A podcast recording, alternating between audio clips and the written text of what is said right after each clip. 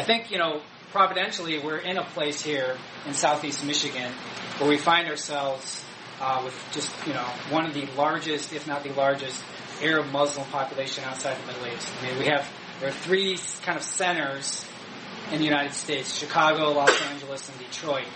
And I think, uh, numbers wise, uh, Los Angeles may be a little bit bigger, but the concentration here in southeast Michigan is actually larger. So we actually have this uh, large Arab Muslim population. Uh, of course, so that's one reason. We just providentially, as we're here at CBC, we live in this region, we find ourselves in a place where we just have uh, co-workers, uh, students that are of ours, people we go to school with, people we work with, our neighbors, uh, Arab Muslims. Um, so it's just a great opportunity to learn a little bit more. Uh, secondly, you know, living in a post 9/11 world, Islam, the Middle East are constantly in the news. So whether you're, you know, almost if you turn on any, uh, I to probably say just go to any website instead of saying turn on TV now. But if you go anywhere, read any news, you're going to see something about the Middle East going on. You know, Saudi Arabia, we, you know, talking about Afghanistan, we've been there for 16 years, Iraq, all these places continually in the news. Um, you know, whether it's uh, terrorist attacks in Europe and France, these places, Islam is, is constantly something that we're hearing about. So again, you know, we find ourselves in a place where there's, there's Islam is, is present. We live in a world right now where it's just a topic that we continue to hear about. So it's good to uh, arm ourselves to think about this topic intelligently and then uh, hopefully with an eye towards evangelism. So we're not just looking to get some kind of head knowledge. We're hopefully you know, we're, we're trying to prepare ourselves for conversations that we can have, uh, or build on relationships that we already have. Maybe you guys, you know, some of you may already have uh, Arab Muslim friends, or I shouldn't keep saying Arab Muslim, but here in this area it's mostly Arab Muslim. But maybe you have Muslim friends already, or Muslim coworkers that you already deal with, and so it's good to build on that uh, relationship in order to start uh, look to share God, uh, the gospel. Um, so that is a little bit just a brief introduction. We'll go ahead and look at the syllabus and see what we're looking to do with the class. So our course description, I'll read that. Our, this course is designed to familiarize the student with the basic beliefs and tenets of Islam. So we're going to look at Islam as a large religion, so um, the overall religion. So there's, you know, Islam is made up of uh, the two major sects, S-E-C-T-S, sects uh, of Shia and Sunni, but there's a third sect, uh, which we probably won't have a lot of time to get into, is the Sufi, uh, Sufi brotherhoods. Um, so those, you know, we're going to be kind of looking at Islam over overall, not focusing too much on one or the other. Um, again, and that's where we find ourselves. So if you've ever been in Dearborn, uh, if you ever interact, for instance, with the Lebanese uh, group of uh, any Lebanese people here in uh, the Dearborn area, they tend to be from a Shia background. So they're uh, the, the minor, minor minority in Islam is this Shia, and that's where a lot of the Lebanese are from. If you interact with someone from Yemen, they're a Sunni background. So it's good to have an understanding of both. What are the similarities? What are the differences? And so we'll be looking at some of that. Particular focus will be placed on the historical, social, and political context of the religion as it developed into a coherent worldview. So especially in this beginning, these first couple sessions, that really what we're going to look at the historical. So a range of topics will be considered. Uh, that prehistory, otherwise known as Jahiliyyah, which is what we'll be looking at today. Hopefully we can get into a good amount. Uh, Islamic faith and practice. What does Islam look like? What does it take its shape? How does how do uh, Muslims worship? Uh, that kind of thing. What are the basics of their belief? women in Islam. So this is a big one. Uh, you know, how are how women uh, uh, live out their lives as Muslim, you know, as Muslims? How do how are they viewed in the religion? That kind of thing. Islam in the West. A major goal, so those are just some of the topics. A major goal for the course will be equipping the student with the working knowledge of Islam as it would be understood by a Muslim. And so that's, I put that in italics because really that's what we want to understand. You know, I think if you go to YouTube and you, you look at anything or you read some Christian books, uh, you can get a, a, an understanding of Islam from a Christian perspective. And there's nothing wrong with that, but you know, if you interact with, if you're interacting with Muslims or, uh, sometimes it's good to understand how they think about their own religion. Uh, and especially as you look to build relationships, build conversations, build friendships, what do they think about it? You know, and so if you, why would that be helpful? Well, you know, if you, sometimes you go to a website, you see a video and it'll talk something about uh, Muhammad, and it'll say something maybe inflammatory or something, you know, and it, whether it's true or not, you know, you don't want to open with something that's going to shut down the conversation right away. So if I say, you know, Muhammad, didn't Muhammad marry like a 13 year old girl and what was that all about? And, you know, so saying these kind of things, is it going to shut the conversation down right away before I even have an opportunity to start uh, talking with that person? So we want to understand Islam from a Muslim perspective. So course objective, that primary goal of the course uh, is to inform the student about Islam in such a way that a meaningful and informed conversation with a Muslim would be, impossible, would be possible. So I, I, list a couple texts there, as you see. None of those are required. Um, the first two, Muslims, the religious beliefs and practices, Andrew Rippin, that's that's one of the best uh, books that you can buy. It's about 300, a little over 300 pages. Uh, I've used it. I used it as a student. I've also used it as a uh, as a teacher. Uh, it's a really good book. Gives you an in-depth in-depth understanding. Um, that second book, Islam by John Kaltner. Uh, that's a that's a really good one. That's probably 140 pages. Uh, it's a really quick read. Something give you just some basics. That's another good one. And then how to read that Quran. That's that's just there. Um, it's a that's probably you know that's at college level, pretty high level, 400 pages probably. I'll bring that a copy of that in when we actually start the topic on the Quran. But that's just if you if you have a desire to get to understand the Quran maybe more, that'd be a good one because it gives you uh, a narrative, a framework to understand how is the Quran laid out. What is how, what is the historical context to these chapters, these surahs as we read them? Okay. So, any questions on anything so far? Any questions? Again, the text, none of them are required. Just for your own, if you if you want to explore further. I mean, a barge in last minute, and I was working. You're. I literally went home, showered, and came here. Yeah. Thank you for showering. So. I smelled pretty bad. Twelve hours. It was a twelve hours. I'm glad you came in late. Yeah. I was just wondering, will you touch on at all at how they view their children and and bringing them up into absolutely. So in that topic of Islam and women, we'll be touching on family. Okay. Family, I just so. deal with a lot of the children and yeah. I just wanted to see how yeah. that would And great question. So why would we cover? Why is that covered? Because of how or how how that fits into the topic with Islam and women is because typically in a normal Islamic um, you know household the, the child uh, rearing process is just completely on the women. So uh, typically from until, you know, late teenage years, uh, the woman is, is the head of the household. So, you know, in uh, Arab and Muslim uh, households, they, it's a patriarchal culture, which is, you know, male dominated. But in the home, uh, which is one of the unique facets of Islamic culture. The, the, the, mother, the oldest woman in the house, typically actually has more uh, clout or influence in the family than, than even the man. So uh, children and that kind of thing will fit nicely into that topic. So, and so that brings up another point. Uh, as you see the course outline, what we're looking to cover, uh, the different topics I'm hoping to hit.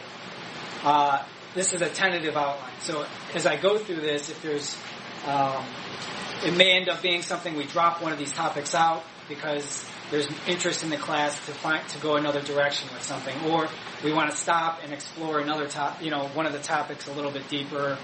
Um, so uh, these are the you know a tentative uh, outline of where we'd like to go. Uh, but again, I, I, really want it to be as much interactive and as much uh, class led as far as where we go, how we take it as possible. So if there's questions, if there's something in particular, because again, it's, it's equipping you guys uh, so that you can actually take this knowledge and actually use it. It's not just head knowledge. And so, really, if there's something that's driving you, the reason maybe why you took the class, you know, I have a neighbor, I have, I, you know, in my job I deal with children, and I'd like to learn a little bit more. We can stop on a topic, park on it, and just really get in depth as, as much as possible. Uh, you know, and we can take it as, as deep as we as you guys want, uh, or we can just back it off so that it doesn't end up being too much like a college a college class for people to study. So, um, yeah. Go ahead. Can I touch on like, Islam, like in the Middle East, or like Islam in Dearborn? I know a lot of Muslims in so, Dearborn. Yeah, great question. So, really, a lot of this, the, a lot of the main stuff is just going to be general. So, how it's practiced in the Middle East, how it's practiced here, it's all I'm talking yeah. about how like the dudes that shoot people practice it. Yeah. So if you did you get uh, so yeah so in the if you look at our course outline, week eight uh, is where we would hopefully hit uh, that idea of jihad and fundamentalism. Okay. So that's where you know it's where we'll spend a, a class kind of looking at what are the roots of this uh, fundamentalist uh, Islam, where does it come from, how does it you know why does it take its shape, why does it uh, manifest itself in the way it does, and why now? Because if Islam has been around since the sixth, late sixth, early seventh century, and you know for uh, a long time there's been this somehow this coexistence that hasn't really been as violent. Uh, but what happens in the late 70s and, and moving onwards uh, that that begins to create a, um, this conflict with the West, with between Islam and the West? What what is it? You know, what what are the roots? That kind of thing. Uh, so we'll get into that as much as we, as much as we have time. Uh, any other questions on class content, where we're taking the class? Again, I apologize. I, it's definitely warm, so I, I uh, apologize about that. We'll we'll have to. We just have some warm weather today, and hopefully it'll cool off a little bit. Uh, and that air conditioner will hopefully help take the edge off. Well, it doesn't feel like it. Um, so you guys, everybody should have a note, the one-page notes, and so that'll be where we will jump right into it now.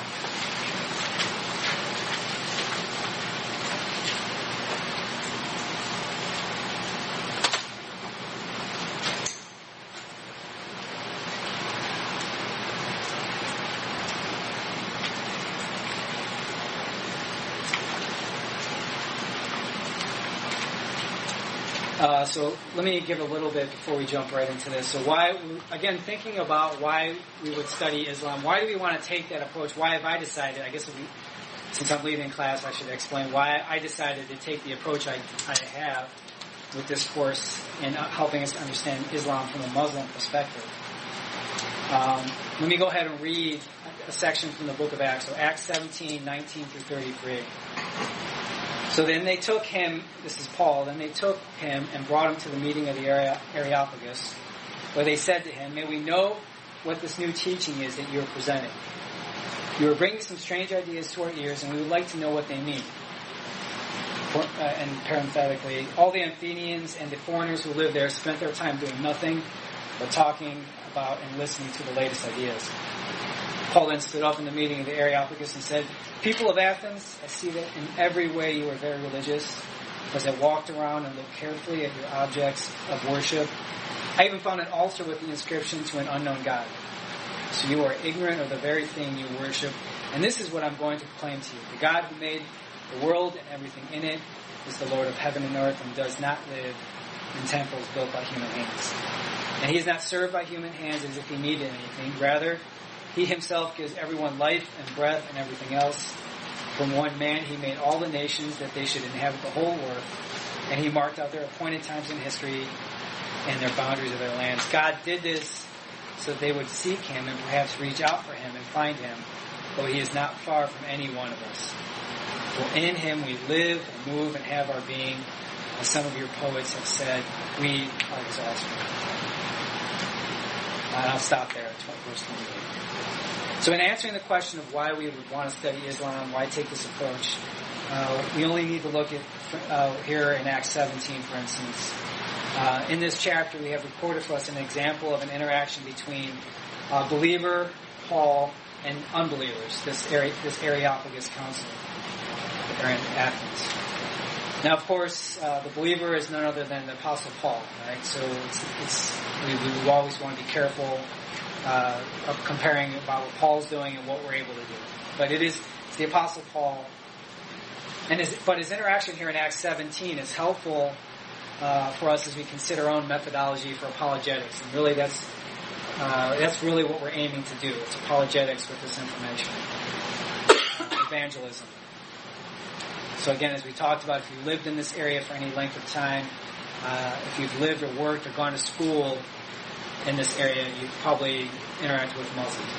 You know, the, the Arab population here came here in the late night, almost almost the 20th century, late 19th century, early 20th century. They began coming here for work.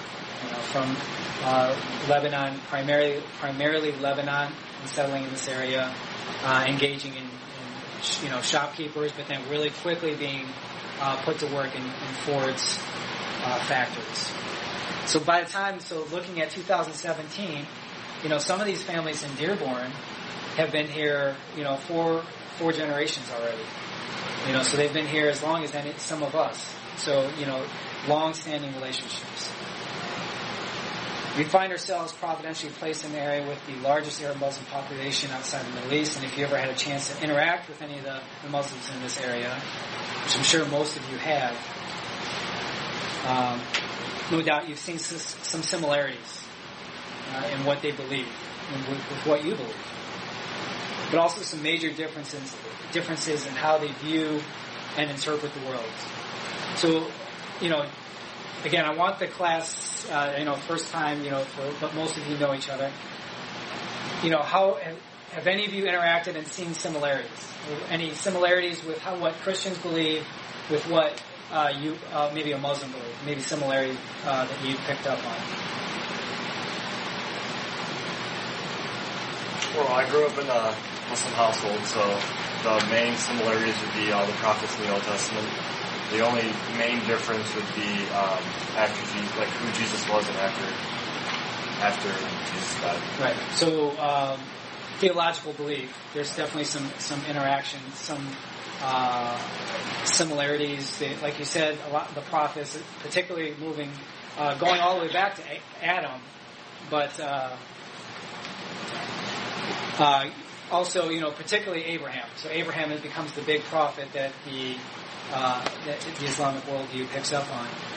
Uh, but I think even at the very at basic level, yeah, Wes. Monotheism. I, I was just going to say at a very basic level, monotheism, right? So uh, the big three: uh, Judaism, Christianity, and Islam. Uh, some, there's also Zoroastrian, which is a, a, an Iranian or Persian religion, but monotheism, so belief in one God uh, and these, uh, you know, so how they raise their families, you know, how if you ever uh, interacted with Arab families, you see there's a lot of similarities with how uh, Arab Arab families are to maybe old world. So if you ever, you know, thinking back to 40s and 50s and how families were raised back then, uh, you'll see a lot of similarities with how Muslims interact, that kind of thing. So just some some similarities, but of course major differences. So this is where our consideration of Acts 17 is helpful. As Paul interacted with the Athenians there uh, during what is known as the Areopagus Discourse, he understood a bit about his audience. So Paul, obviously, from this speech, we can tell that he, he knows something about the Athenian worldview. He quotes back to them some of their own philosophers. So verse 28, let me read that again. He says, For in him we live and move and have our beings. As some of your own poets have said, we are his, we are his offspring. So he's actually quoting, uh, you know, Stoic philosophy and poetry back to the Athenians. So there's a sense that he, what, that he, there is no sense that he's doing this in a pejorative or negative fashion. He doesn't seem to be picking up on the poetry or the, the philosophy of the Athenians and mocking them with it.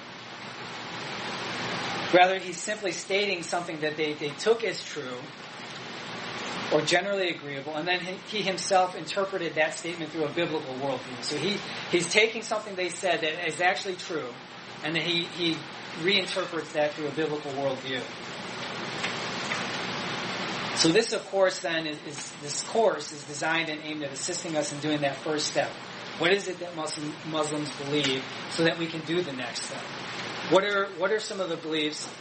What are the things that uh, as people who are created in the image of God, if, if we're all created in the image of God, there is some truth to what they say. They may not know that truth. They may they may distort that truth to some level, but at some point, something they say is true because you know they're all created in the image of God.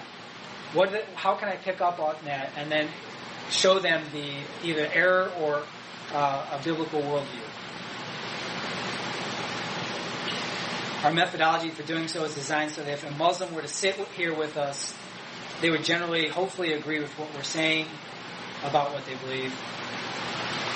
Um, and this is something you know I feel pretty strongly about is that uh, how how useful it is it to either set up a caricature caricature or a straw man of of uh, what a Muslim believes or a Muslim uh, a Muslim and say and then knock throw stones at that because how useful is that?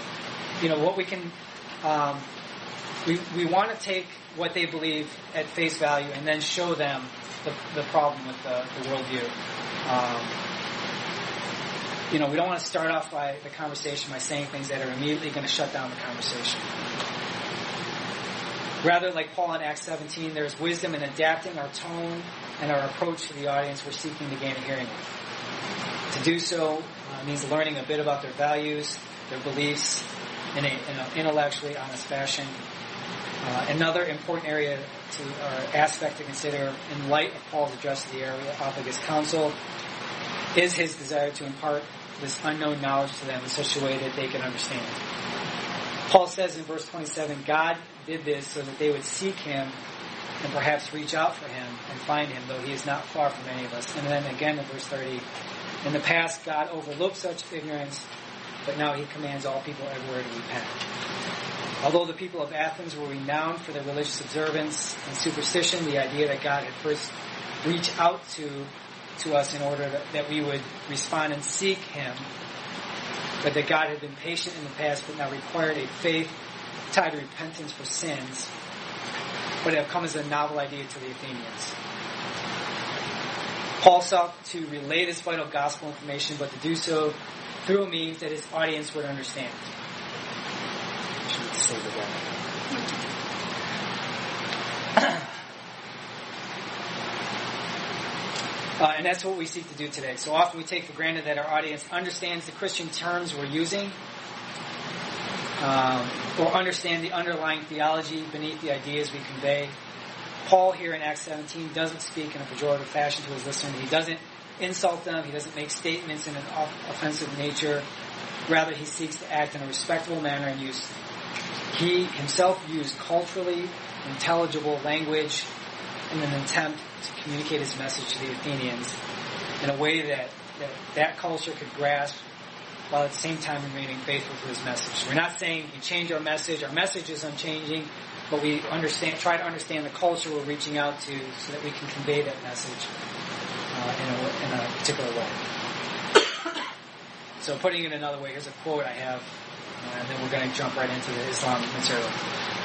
So the very fact that unbelievers do not at all times and in all places seek the darkness of their own hearts is owing not to a vestige of goodness in their own hearts, but completely to God's merciful disposition towards those who are his enemies and that are under his wrath. What this means for us apologetically is that when we take note of something that is, even if superficially good, something that is virtuous, something that is honorable, that is in the other culture, we immediately recognize that such things come from God and from Him alone. We may want to challenge the unbeliever on the very point which we superficially agree. That is, if in the case that the unbeliever is practicing these virtuous acts because of what God is doing, then it is also the case that the unbeliever cannot give proper account for the very thing he holds to be of value. So we may want to agree with him that they are indeed of value, or at least to some extent, but then ask him how can he make sense of such things, giving his, given his own unbelieving commitments. So again, we can we can recognize truth, uh, you know, in another culture, something that is you know virtuous, without sacrificing our position. But what we want to do then is to challenge that person on that that commitment. So, into Islam. Any questions on that so far? Any, if there is a question or pushback, please, uh, you know, raise the question. Um, so this quote: "The character of the religion adopted was molded." And that's it's a British writer, so hopefully you picked up on the molded. But I, I wanted to include the quote. Uh, was molded by more widespread Near Eastern precedents and would appear historically possible within the narrow isolation of Arabia. So what's it talking about? So Islam uh, takes on a, a very uh, multifaceted nature. And if we look at what's going on in Arabia, we can't explain why it takes that nature if we just look at what's happening strictly in the Arabian Peninsula. So there seems to be more going on, and that's what we're going to try to understand. What all went into the shaping of this religion? In our attempts to understand the religion of Islam, we need to first look at the, the cultural milieu that existed in the Arabian Peninsula in the time prior to Muhammad. Uh, the Arabian Peninsula was an important area for trade and politics, so probably I don't I probably should have included a map of Arabian Peninsula. Uh, we're talking about the Middle East, you know, where Saudi Arabia, Yemen, all the Gulf countries, uh, basically Red Sea, and then east. uh, it was an important area for trade and politics. It was an important area for the interplay of great powers and religions on the on the region that impacted the shape Islam would eventually take. So this period is known uh, as the Jahiliyyah to to Muslims.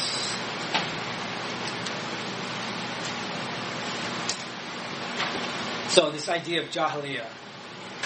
Uh, Jahiliyyah is, is more than merely an item of descriptive terminology. Uh, it's part of the religious message of Islam in which the time before Islam is con- contrasted in an unfavorable fashion with the Islamic period. Uh, Al-Jahiliyyah is, is normally translated as ignorance. So normally you, this idea is this, the, the period of Jahiliyyah is this period of ignorance uh, for the Muslim. That's how they describe this term. It was the time when the Arabs were ignorant or unaware of, of God's message of Islam. The period of ignorance comes to an end with the beginning of Muhammad's prophetic mission in 610. So we're talking about all of history up to 610 is this period of Jahiliyyah, this period of darkness, period of ignorance. The term itself appears in the Quran four times. Uh, interestingly enough, it never defines the term, the Quran.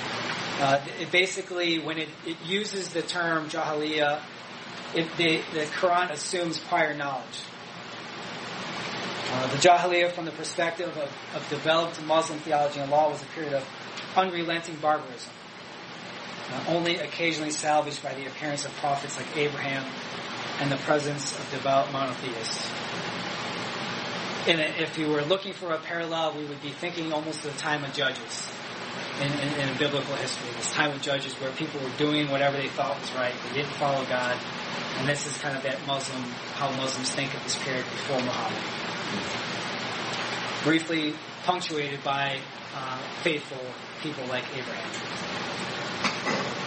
Muslim writers often use the contrast between Jahiliyyah and Islam to demonstrate the superiority of a Muslim belief or practice. So when they talk about, uh, they, they contrast this, this time period, the Jahiliyyah, with the present or whatever, they're doing it to highlight uh, a particular practice. So how the treatment of women during the Jahiliyyah, the treatment of uh, I'll get into some specifics.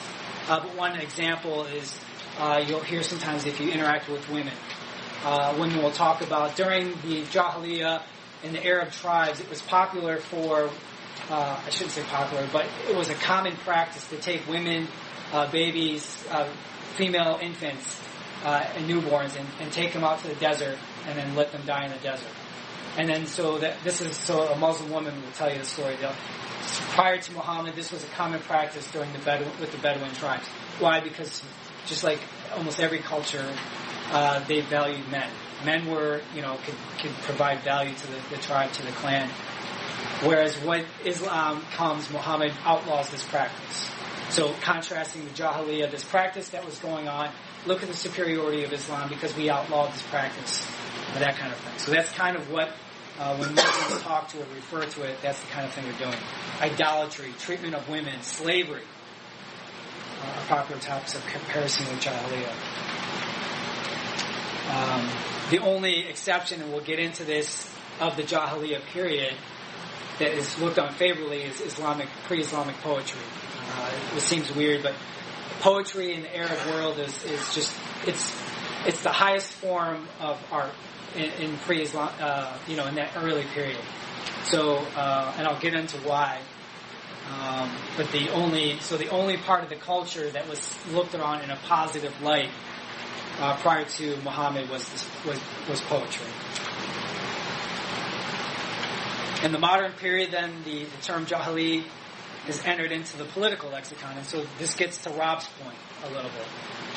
Uh, and so we'll give a little introduction into chapter eight, uh, week eight, this jihad and fundamentalism, a brief, really brief glimpse.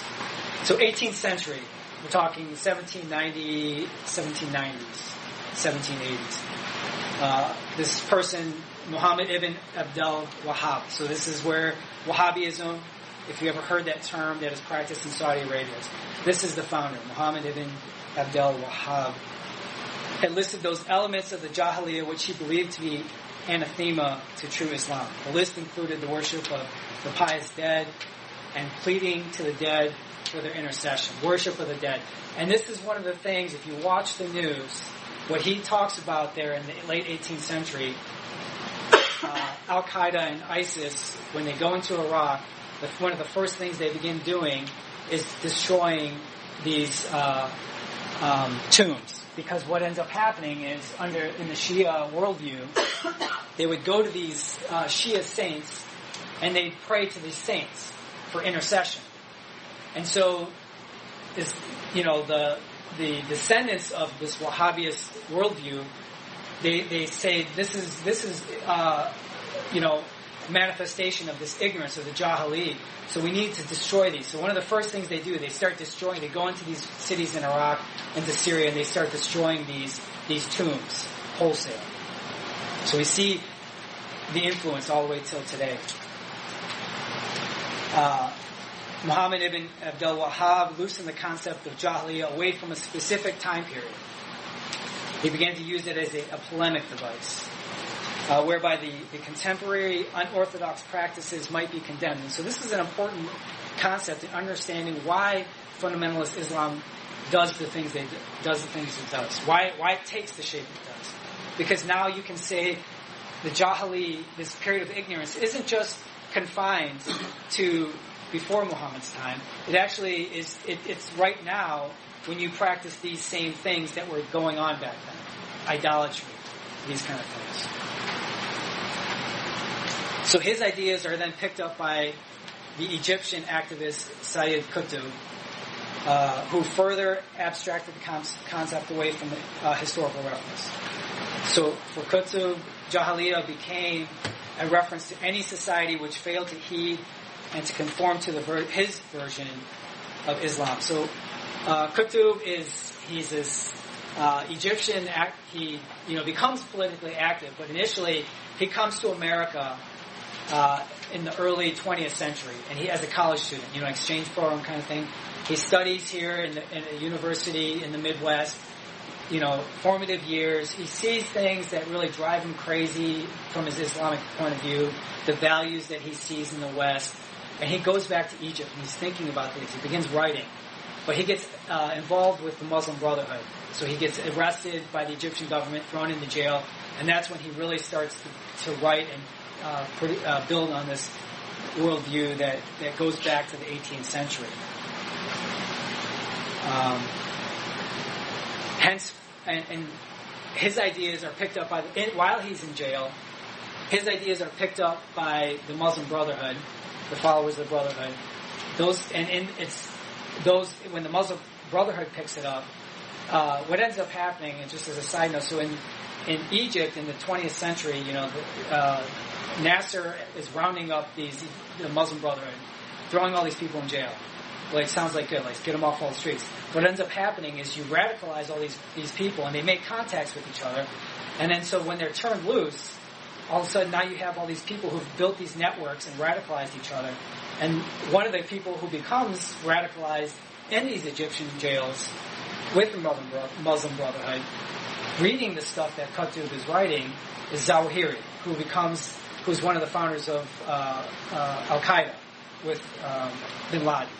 So Zawahiri learns this stuff, reads all this stuff while he's in jail, this stuff about the Jahiliyyah, this period of ignorance, how it's actually present today in our culture. We got to fight it, and it's not just the West; it's our own culture. It's Egypt that he, we, we're seeing because Egypt is adopting the West, so they start terrorist attacks against Egypt.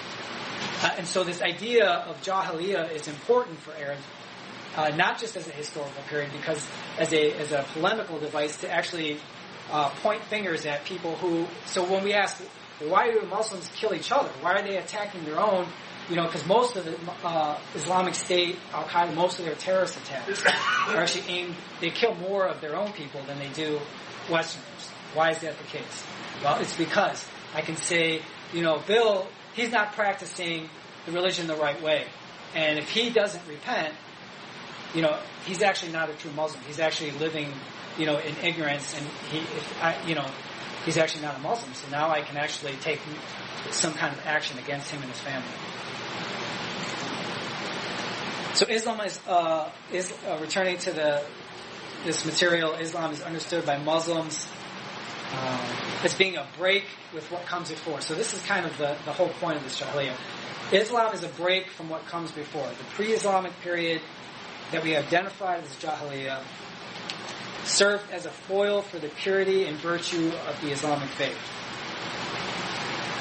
Anecdotal information is imported wholly or, or in part correctly or incorrectly as a way of supporting an Islamic practice belief. So we'll explore some of that. So what do I mean by that? Well, some of the practices they actually bring in, and they have no problem with them. Well, how are they able to do that? So um, the pilgrimage to Mecca that you may have, be familiar with, you may have heard of. This is one of the five pillars of Islam. You have to make this pilgrimage to Mecca. The thing they do when they're in Mecca, so they do this circumambulation again uh, around uh, this, the Kaaba, which is this, this large black cubicle building. Why do they do that? Why do they throw stones at? All these practices were present before Islam. But somehow they're just brought right in into the religion. They're not denounced. They're not denounced with the rest of the stuff uh, of the pre-Islamic period, but they're brought in and, and, adopted and, and celebrated to this day. But how are they done that? Why do they do that? Uh, we'll explore why they're able to do that in a little bit. Any questions? Yeah. What is the criteria for denouncing these former practices? Yeah, great question. Uh, so I don't want to give away the answer because we're going to get into that. What ends up being, uh, what's the defining factor that allows uh, the, the, early Muslims, that the early followers of Muhammad, to begin to take these practices in and, and not be and denounce others, and to the point of death. So if you continue to practice these, you can be put to death. But these other ones, it's okay. We're all going to practice them. We're all going to bring them in, and they're going to be part of our faith. It's a great question. Uh, I'm going to put you on hold. One Yeah, more yeah, yeah. Information. Yeah. You, you said this period of ignorance uh, was 610, and this Up to 610. Yeah, it ends in um, 610. AD? Yes, sorry. Yeah. Good question. I should have clarified. Yeah. So 610 AD. So, yep. So I just wanted to clarify what you just said. So because they're not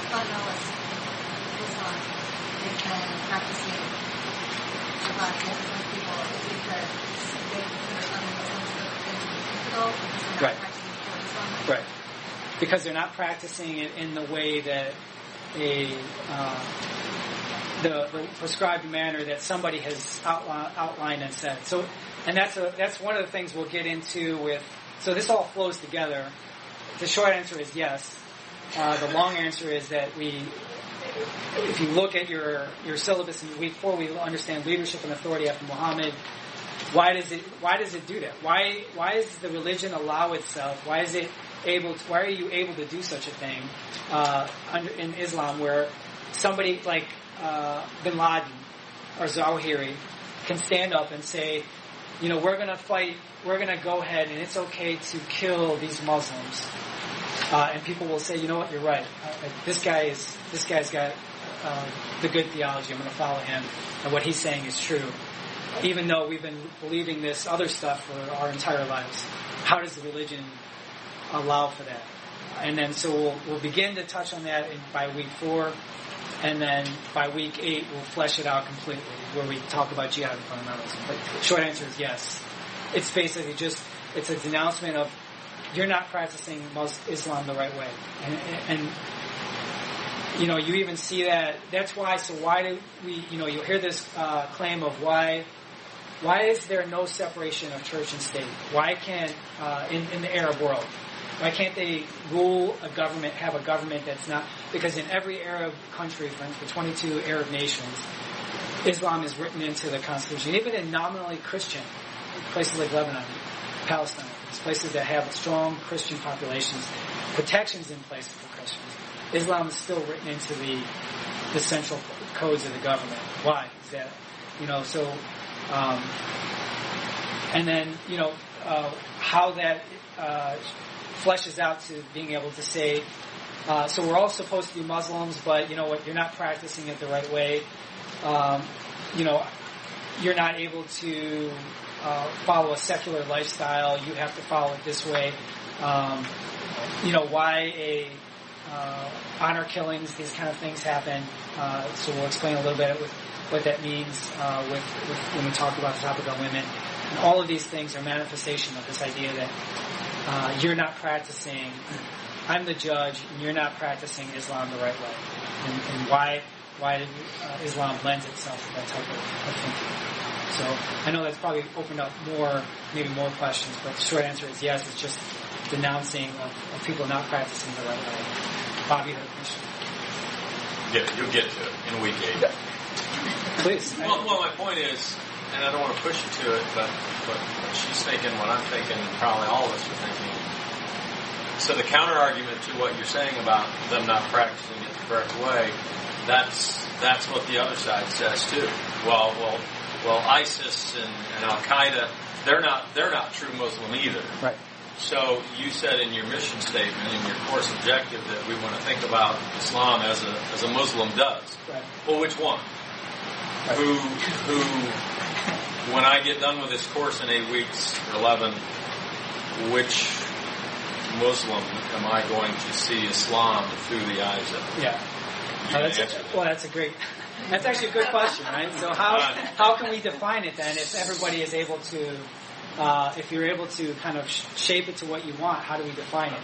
How Well, we in a lot of ways, all the religions do. The Christianity does that. Well, they're not right, and you're not right. Right. So what's a real Christian? Well, I am. Right. He's not. Say that. You're not, you're not doing this right, dude. I'm, I got it right. So, So, we'll find out. Yeah, no, great question. And um, so I keep, keep pushing back, but hopefully, so the fundamentals of the faith are the fundamentals of the faith. So, you know, the belief in, you know, uh, God, the belief in His prophets, His books, the Quran, the angels, and uh, the, the judgment at the last day. These five fundamentals of the faith, the, the pillars of Islam. You know, the Hajj, uh, the, the pilgrimage, uh, fasting. You know, all of these things. Everybody is going to agree on. So there are some fundamentals. There are some points that we can hang up and say these. The problem ends up is in the faith and practice, what I describe in chap in week six and seven, tradition, because there's a breakdown right after Muhammad. Muhammad dies, and so I, I, I was talking with someone, and uh, they were asking the question: Do you think uh, was was Muhammad trying to? Do you think he was trying to fool people? Was he just like you know, like a Joseph Smith? Like, was he? Do you think he was just trying to fo- have these followers and get people to? And, and his, if you look at the historical data, it doesn't seem like that was what he was doing, because he doesn't set up like this whole. He doesn't live himself. He's not living uh, this fat life while everyone else. I mean, he's he's living his life in the mosque. He's not doesn't set up any kind of follower, you know, any kind of system. Like he's basically just trusting that these revelations are coming. He's revealing them, and and that's he's living day to day. Like he's living with the seems to be living from what we see with the expectation that there is this, you know. Uh, they're going to see the, the fruit of their faith. You know, that is, they'll be with God and, it'll be all work So out. is he, is he like their Jesus? Uh, great question. So I well, that's week two, next week. but, short answer Why is- do they get so mad when you show Yeah. pictures of them and stuff? well, they all they yeah, get, so great question. Um, get real upset. Oh, you're gonna guys are gonna get sick of hearing that. You know, put you on hold. But um, yes and no. He's not. He's not. He's not uh, in the. He's not in. He's not right. So on one hand, they already they believe that Jesus was a prophet. So they Jesus is is part of their religion and, and to a degree, but they don't. Uh, Muhammad does not occupy the, the same place in their religion that Jesus does to Christianity. Muhammad was it, right? Like, Well, just- no, Muhammad is just a prophet. He's not, he's not like there's no divinity. There's no. He's not infallible. He's not uh, any anything that we would ascribe to Jesus, other than being his his office as prophet.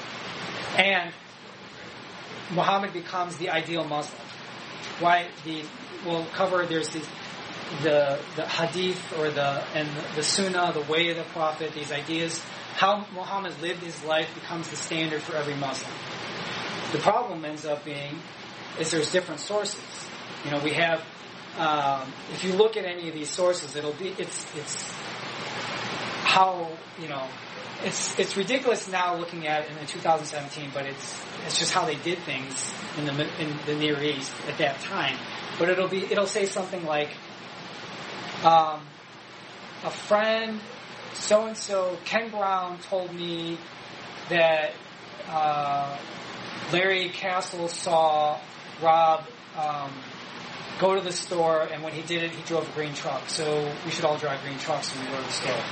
You know, it'll, it, that's the chain of transmission. This idea that so and so also got this story That's how from so and so. No, no, that's how they recorded what the prophet did.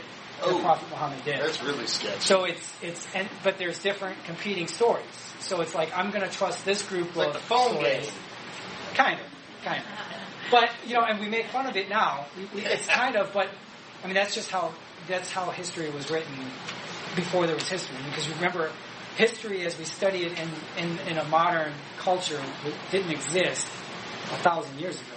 You know, so you know, 1500 years ago, these things we're looking at it as a modern social sciences and, and from our point of view, but that's just not how they were recorded back then. So I know this is probably getting hopefully not too confusing, but So at one point, did they believe in the God of the Bible? Or do they still believe in the God of the Bible? Would that rep- would the God of the Bible represent their God?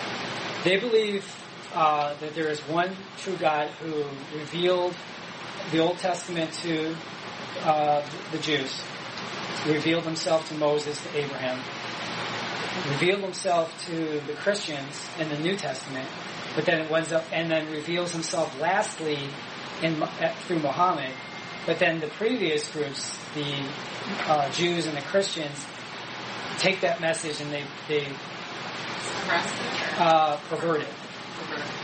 So they, they, they misuse that his message, they twist the message, and so the Muslims believe that Muhammad is the final and, and authoritative prophet over all that believe. So in their point of view, they're going to say, yes, we believe in the same God, the one true God, uh, from an Islamic perspective.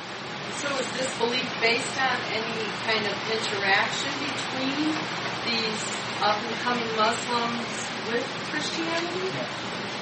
Wait till next week and we'll find out. no, really, because we're gonna as we explore. Uh, we'll talk a little bit. Hopefully, we don't run out of time, but we can talk a little bit about this week. Um, but we're why.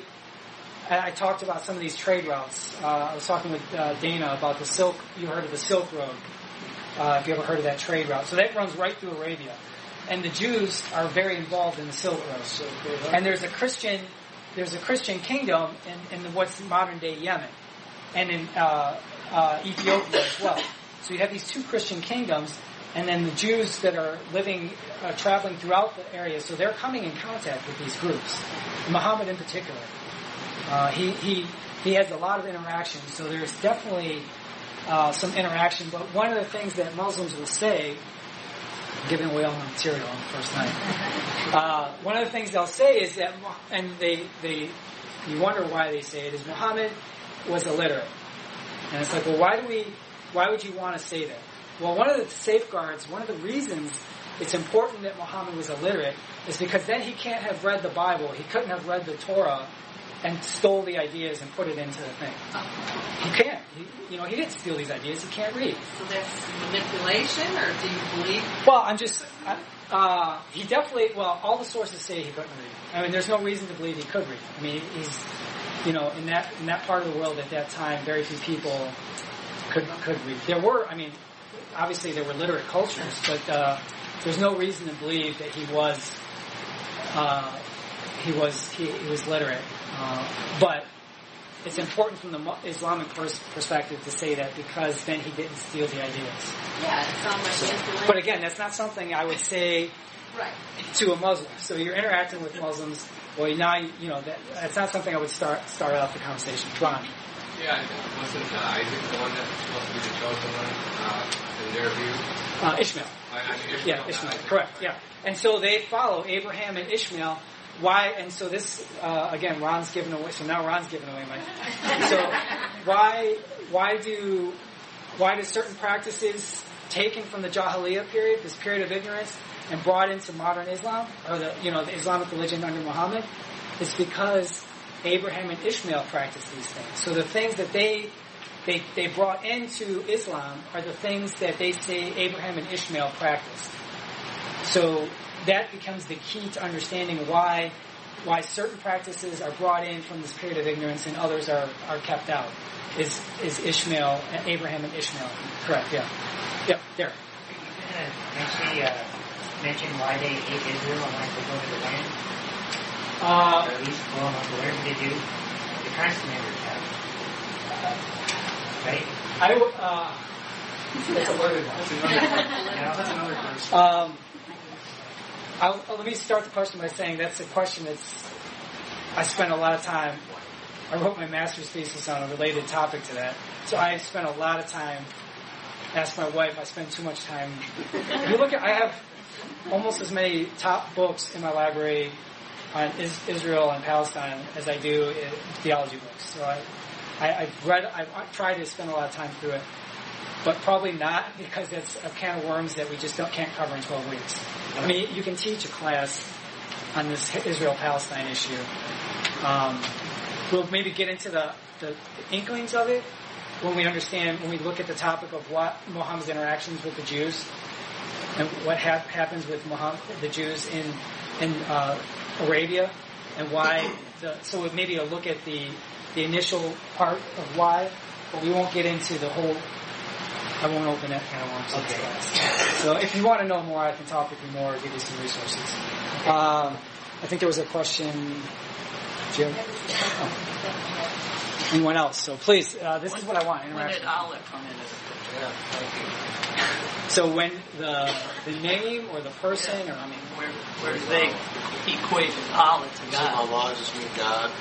yeah, well in Arabic, so uh, so this is going to open up another can of worms. so Arabic, uh, the Arabic word for God, so the word that Christians, if you go to a, a Christian church, a, a, a evangelical, you know, church in in the Middle East or an Arabic speaking congregation, and they're using the, the same Bible we have, the word for God is, is Allah.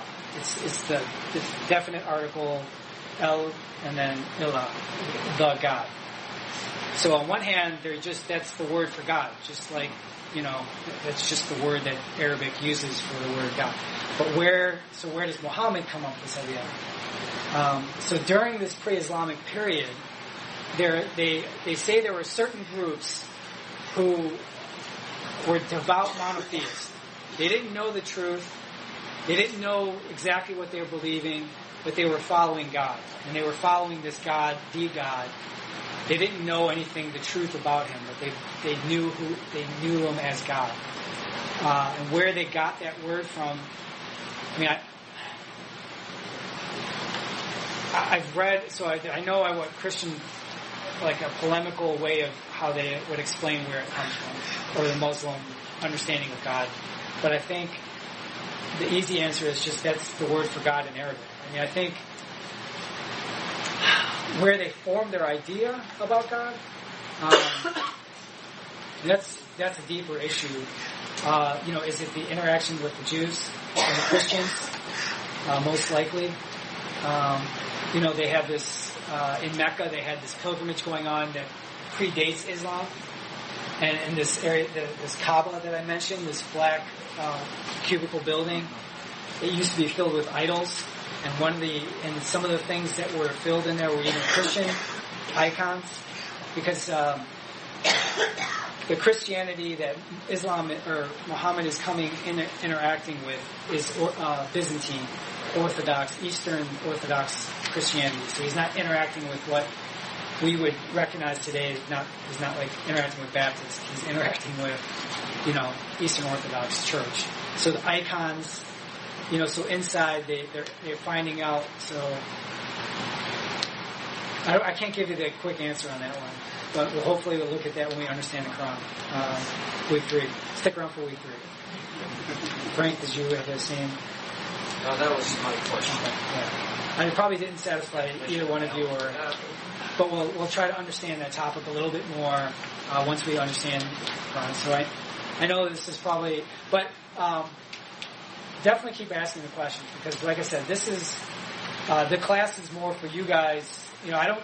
Uh, I've already studied it out. You know, I remember we, we would, you know, at a college level, you, you, you get into the esoteric. So we, I remember sitting in these like classes and talking about the stupidest details about the Quran. Like just like four, four of us and a professor, like, why did they, why does this dog, why do they refer to this spots on the dog? What is this, you know, there's this dog that's referred to in the Quran that has spots and Muhammad sees him and he's in a cave and it's like we spent like six weeks talking about this dog and you know so i've studied out as much as i can but for you guys uh, ask the questions it gives me a better idea where i can take the class what i can focus in to help you guys understand more about religion um, that being said time's up i'm sorry that i'm going to keep saying wait for next week or wait for the following hopefully it'll keep you guys Can't do that on week 11.